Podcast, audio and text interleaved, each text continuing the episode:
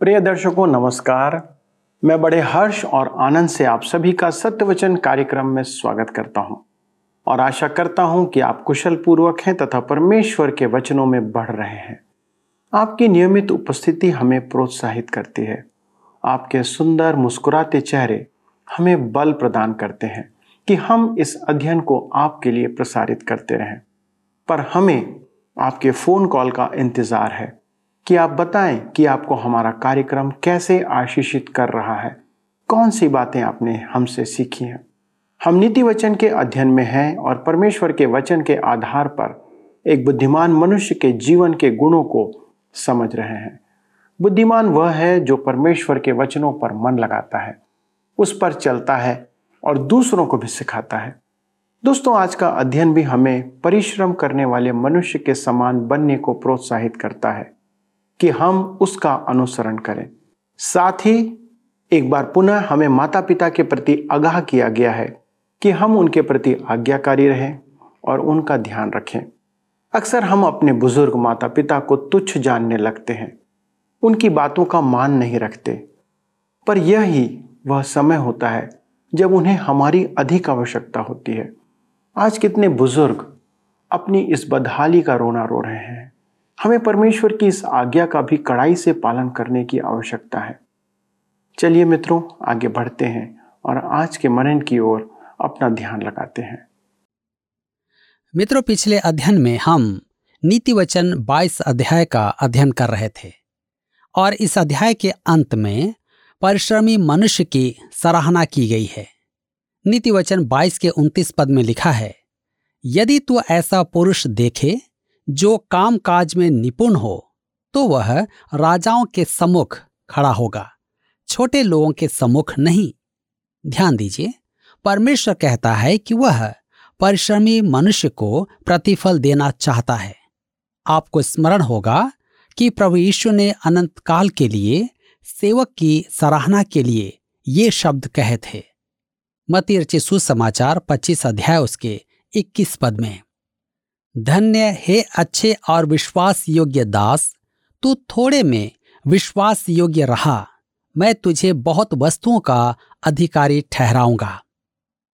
यीशु की प्रशंसा पाना आपके कर्मों पर आधारित नहीं होगा या इस बात पर कि आपने कितनों को गवाही दी या आपके परिश्रम पर, परंतु उसके दिए गए धर्म में आप कितने विश्वास योग्य रहे।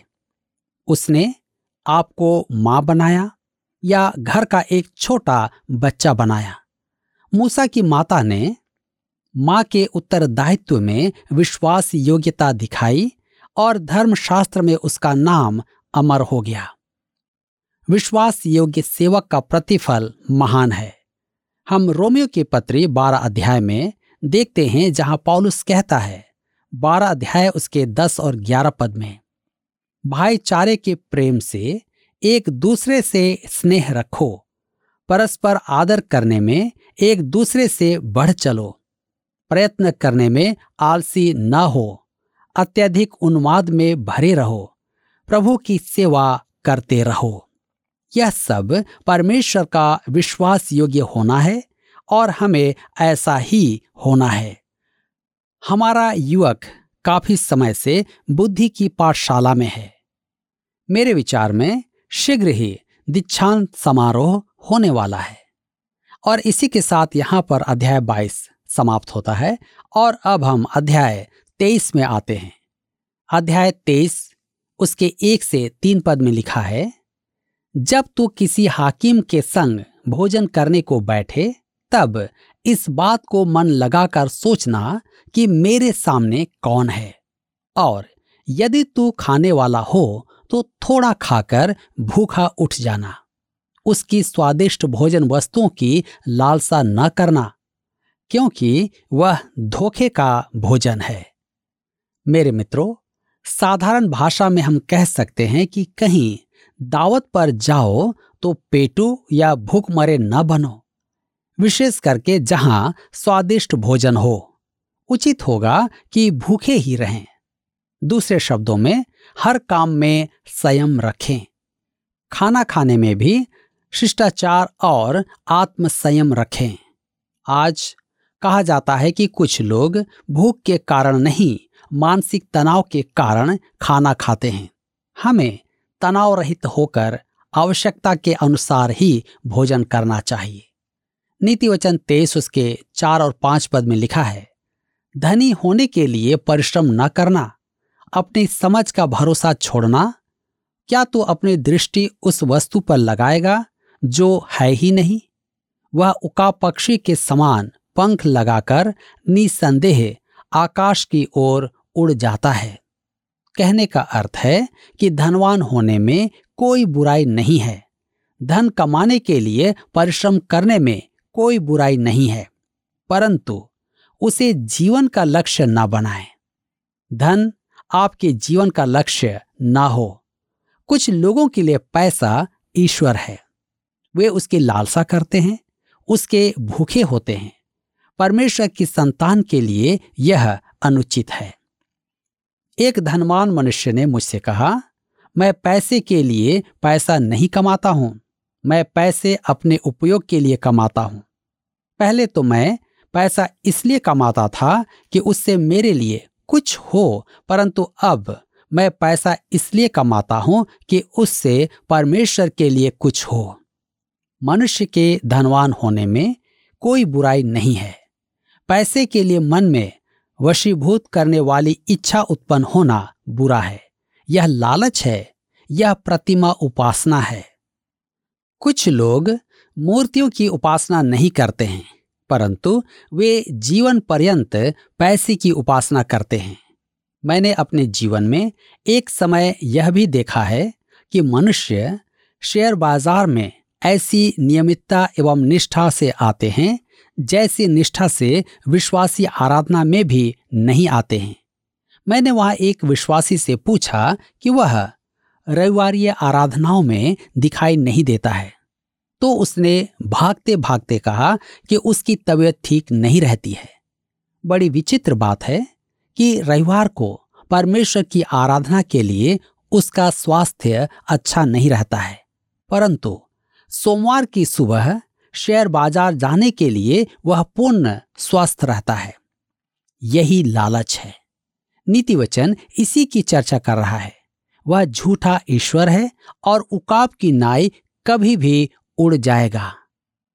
हम नीति वचन तेईस उसके छह से आठ पद में पढ़ते हैं, जो डाह से देखता है उसकी रोटी न खाना और न उसकी स्वादिष्ट भोजन वस्तुओं की लालसा करना, क्योंकि जैसा वह अपने मन में विचार करता है वैसा वह आप है। वह तुझसे कहता तो है खा पी, परंतु उसका मन तुझसे लगा नहीं। जो कौर तूने खाया हो उसे उगलना पड़ेगा और तू अपनी मीठी बातों का फल खोएगा। युवक के लिए और विशेष करके युवा प्रचारक के लिए यह एक अच्छा परामर्श है। मुझे अनेक बाइबल सभा के प्रचारकों ने यह कहकर चिताया, आपको ऐसे ऐसे व्यक्तियों द्वारा भोज पर बुलाया जाएगा, परंतु आपको बड़ी सावधानी से उनसे बातें करनी होगी, क्योंकि वे नाम बिगाड़ने वाले हैं। वे आपसे प्रश्न पूछेंगे और बाद में आपके उत्तर आप ही के विरुद्ध काम में लेंगे। मेरा यह स्वभाव है कि जब मैं तनाव रहित मित्रों के साथ भोजन करता हूं तब मैं कुछ भी कह देता हूं जिसका अर्थ गलत लगाया जा सकता है। बात पुरानी नहीं है, एक दंपत्ति ने मेरे मित्र के विषय कही गई बातों का बतंगड़ बनवा दिया। वह मेरा अति प्रिय मित्र था, इसलिए मैंने हास्य स्वभाव में कुछ कह दिया था। हम दोनों एक साथ हॉकी खेलते थे। वह मसीह में मेरा भाई है।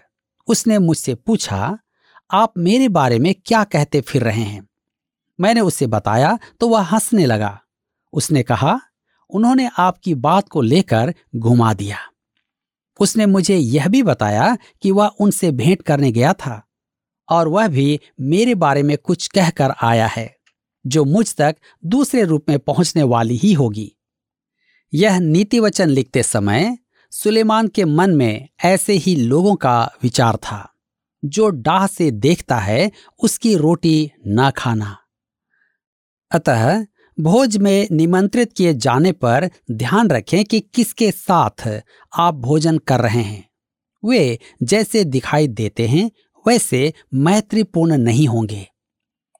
नीति वचन तेईस के दस में लिखा है, पुरानी सीमाओं को न बढ़ाना और न अनाथों के खेत में घुसना। यहाँ फिर से पुराने चिन्हों का विवरण है। यदि आप विश्वास से हट गए हैं तो अपनी संतान को अपना यह अवगुण न सिखाएं, क्योंकि वे इसके लिए भुगतेंगे। आपको तो आपके विश्वासी माता पिता की सुरक्षा प्राप्त थी, परंतु आपकी संतान के साथ ऐसा नहीं है। मेरी पीढ़ी के वंशज तो ईश्वर भक्त थे, परंतु हमने अपनी संतान को यह नहीं दिया। हमारी पीढ़ी ने युवा पीढ़ी उत्पन्न की और हम ही उन्हें दोष देते हैं। नीतिवचन तेईस उसके तेरह पद में आगे लिखा है, लड़के की ताड़ना न छोड़ना, क्योंकि यदि तो उसको छड़ी से मारे तो वह न मरेगा। हम पहले भी देख चुके हैं, परंतु पौलुस कहता है कि हम क्रोध में आकर ऐसा न करें। सुधार करना अनुशासन के निमित्त है, दंड देने के लिए नहीं। यदि अनुशासन से बच्चे का चरित्र निर्माण न हो तो किसी काम का नहीं। हम बच्चों से यह न कहें कि उन्हें हम दंड देंगे, परंतु यह कि अनुशासन सिखाएंगे। पौलुस इफिसियों की पत्री छह अध्याय के चार पद में कहता है, हे बच्चे वालों, अपने बच्चों को रिस न दिलाओ, परंतु प्रभु की शिक्षा और चेतावनी देते हुए उनका पालन पोषण करो। सदा स्मरण रखें, अनुशासन का अर्थ है प्रभु की शिक्षा और चेतावनी देना है। यह अत्यधिक महत्वपूर्ण है।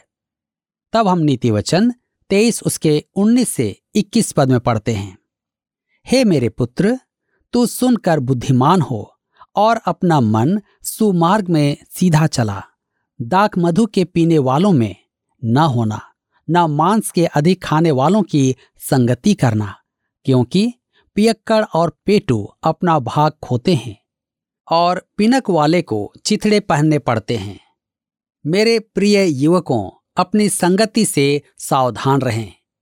एक प्रकार की चिड़ियाएं साथ बैठती हैं। बुरी संगति से दुराचार उत्पन्न होता है। युवाओं के लिए यह विशेष चेतावनी है।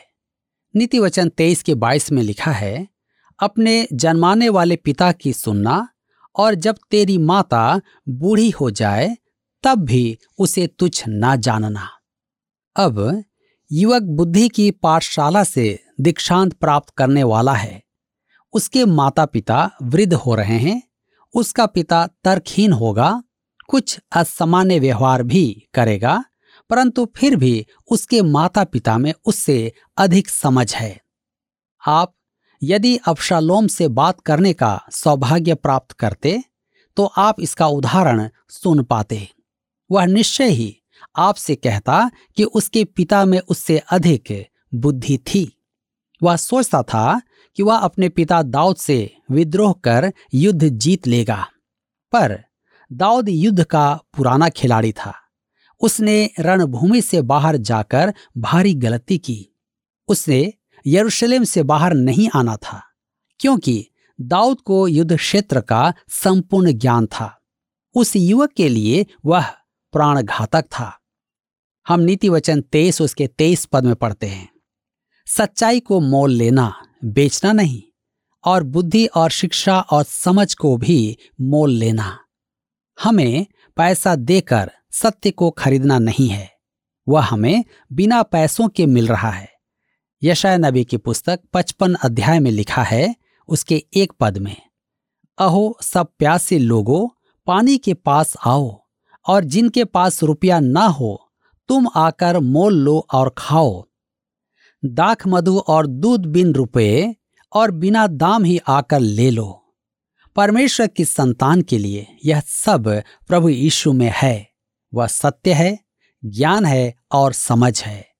एक ज्ञानवान फरीसी शाऊल, जो पौलुस कहलाता था, इसके बारे में कुरिन्थ की कलीसिया को लिखता है, पहला कुरिन्थियों की पत्री एक अध्याय उसके तीस पद में, परंतु उसी की ओर से तुम मसीह यीशु में हो, जो परमेश्वर की ओर से हमारे लिए ज्ञान ठहरा, अर्थात धर्म और पवित्रता और छुटकारा। तब हम नीति वचन तेईस उसके छब्बीस पद में पढ़ते हैं, हे मेरे पुत्र, अपना मन मेरी ओर लगा और तेरी दृष्टि मेरे चाल चलन पर लगी रहे। अब कोई कह सकता है, मैं तो सोचता था कि परमेश्वर को हमारे पुराने मैले मन नहीं चाहिए।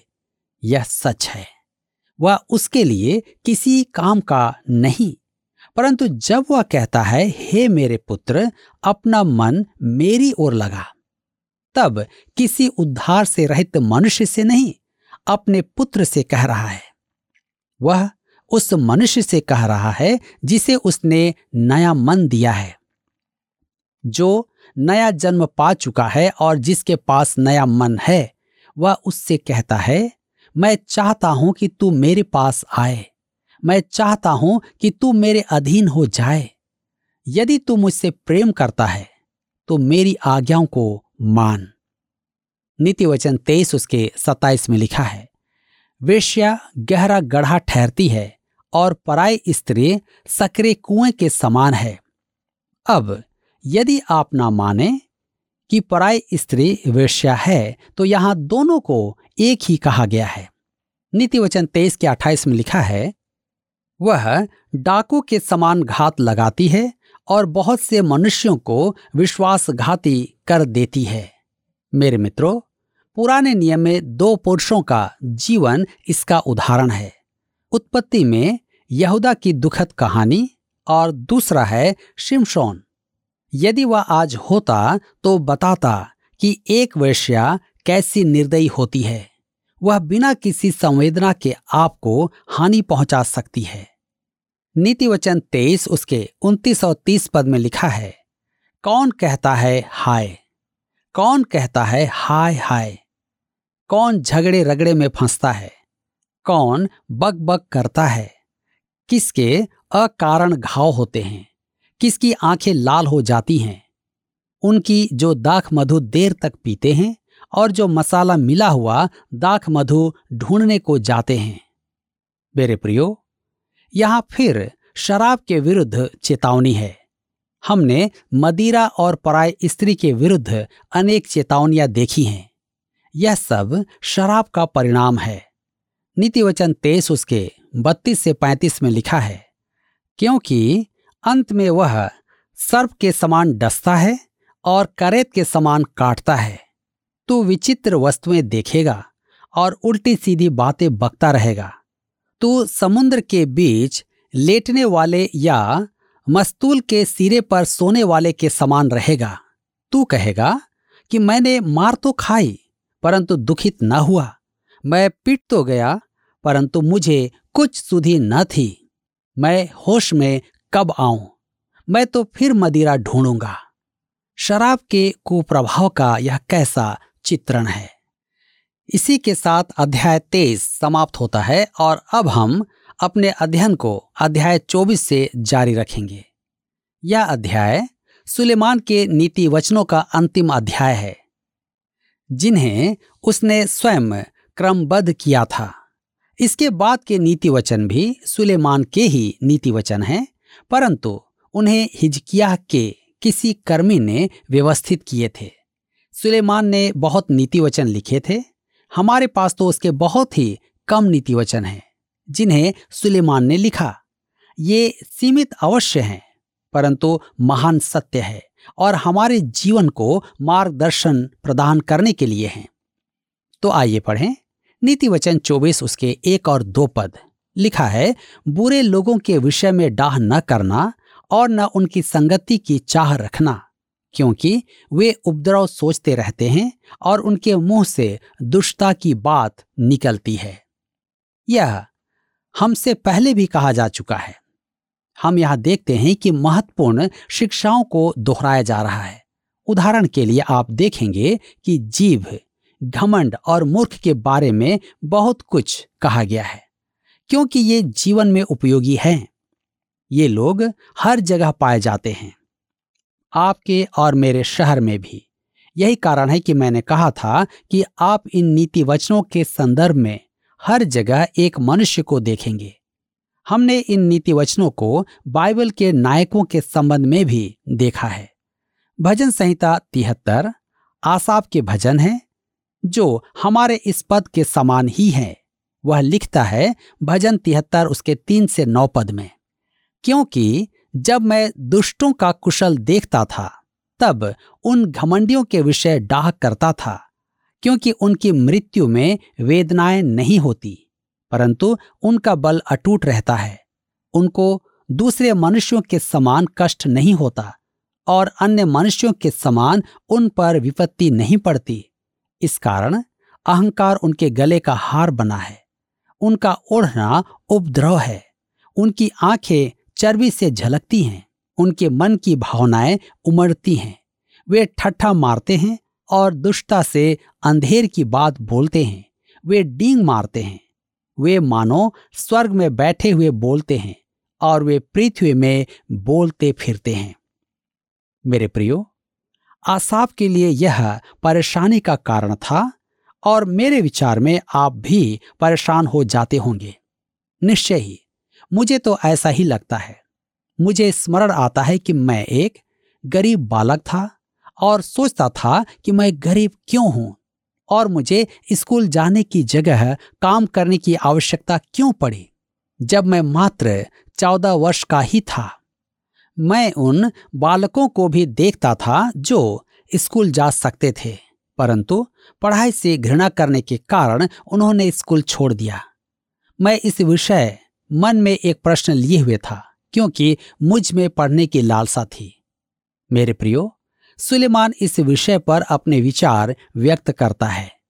बुरे लोगों के विषय में डाह न करना और न उनकी संगति की चाह रखना, क्योंकि लेखा देने का दिन आ रहा है। आसाफ ने कहा कि वह समझ नहीं पा रहा था कि दुष्ट क्यों फूलते फलते हैं, जब तक कि मैंने ईश्वर के पवित्र स्थान में जाकर उन लोगों के परिणाम को ना सोचा। एक दिन परमेश्वर उनका न्याय करेगा। मेरे मित्रों, आज हम सब के सामने एक अवसर है कि हम अपने स्वयं के जीवन को, बच्चों को भी एक सही मार्गदर्शन दे सकें और यह नीति वचन हम सब के लिए आशीष का कारण ठहरे। प्रभु आप सबको इस वचन के द्वारा आशीष दे। दोस्तों, आज हमें फिर धन के प्रति आसक्ति या लोभ के प्रति आगाह किया गया है। क्या आपको ज्ञात है कि बाइबल में परमेश्वर की तुलना किससे की गई है? ना तो देवी देवता से और ना ही किसी अन्य वस्तु से, पर सिर्फ धन से की गई है। वचन कहता है कि तुम परमेश्वर और धन दोनों की सेवा नहीं कर सकते। वचन कहता है कि वह एक दिन उड़ जाएगा, समाप्त हो जाएगा। हम उस पर भरोसा नहीं कर सकते। दोस्तों, बहुत से विश्वासियों का भरोसा भी धन पर होता है। वे परमेश्वर से अधिक अपने धन पर भरोसा रखते हैं, पर एक समय आता है कि वह भी उन्हें धोखा दे जाता है। हमें स्पष्ट कहा गया है कि हमें उसे कमाने के लिए अधिक परिश्रम नहीं करना है। इसका अर्थ यह नहीं है कि हमें परिश्रम से धन नहीं कमाना है, पर उसके लिए सब कुछ लगा दें, ऐसा नहीं करना है।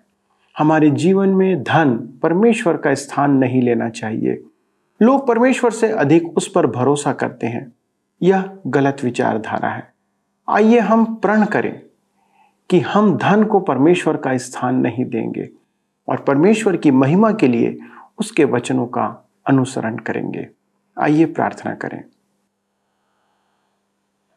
हमारे स्वर्गीय पिता परमेश्वर, हम धन्यवाद देते हैं पिता आपके इन पवित्र वचनों की शिक्षा के लिए। अनेक ऐसी बातें हैं प्रभु जो हमारे जीवन में बदलने की आवश्यकता है। प्रभु, हम कई बार अपने जीवन को आपसे ज़्यादा उस धन पर आश्रित रखते हैं।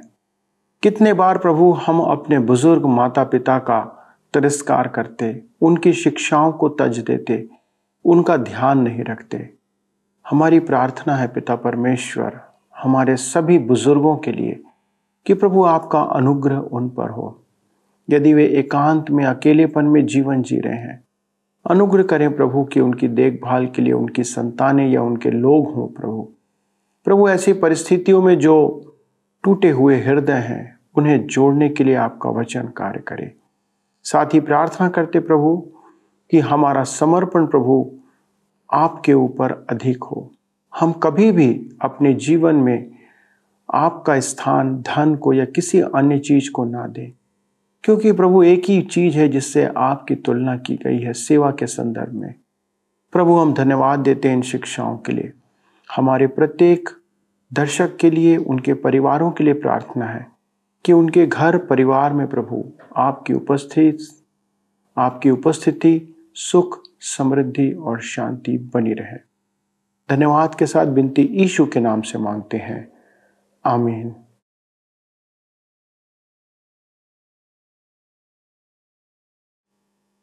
दोस्तों, आज के अध्ययन के द्वारा से मुझे विश्वास है कि आपने बहुत सी बातों को सीखा होगा। अगले प्रसारण में इस शिक्षा को आगे बढ़ाएंगे। तब तक आपसे निवेदन है कि कृपया हमें फ़ोन के द्वारा सूचित करें, क्योंकि आपके फ़ोन इस बात को बताते हैं कि हमारा कार्यक्रम कितने लोगों तक पहुंच रहा है, और ये हमारा रेटिंग है। यदि आप ऐसा करेंगे तो इससे हमें भी सहायता मिलेगी। अगले प्रसारण तक परमेश्वर की आशीष में बने रहें। प्रभु आपको आशीष दे।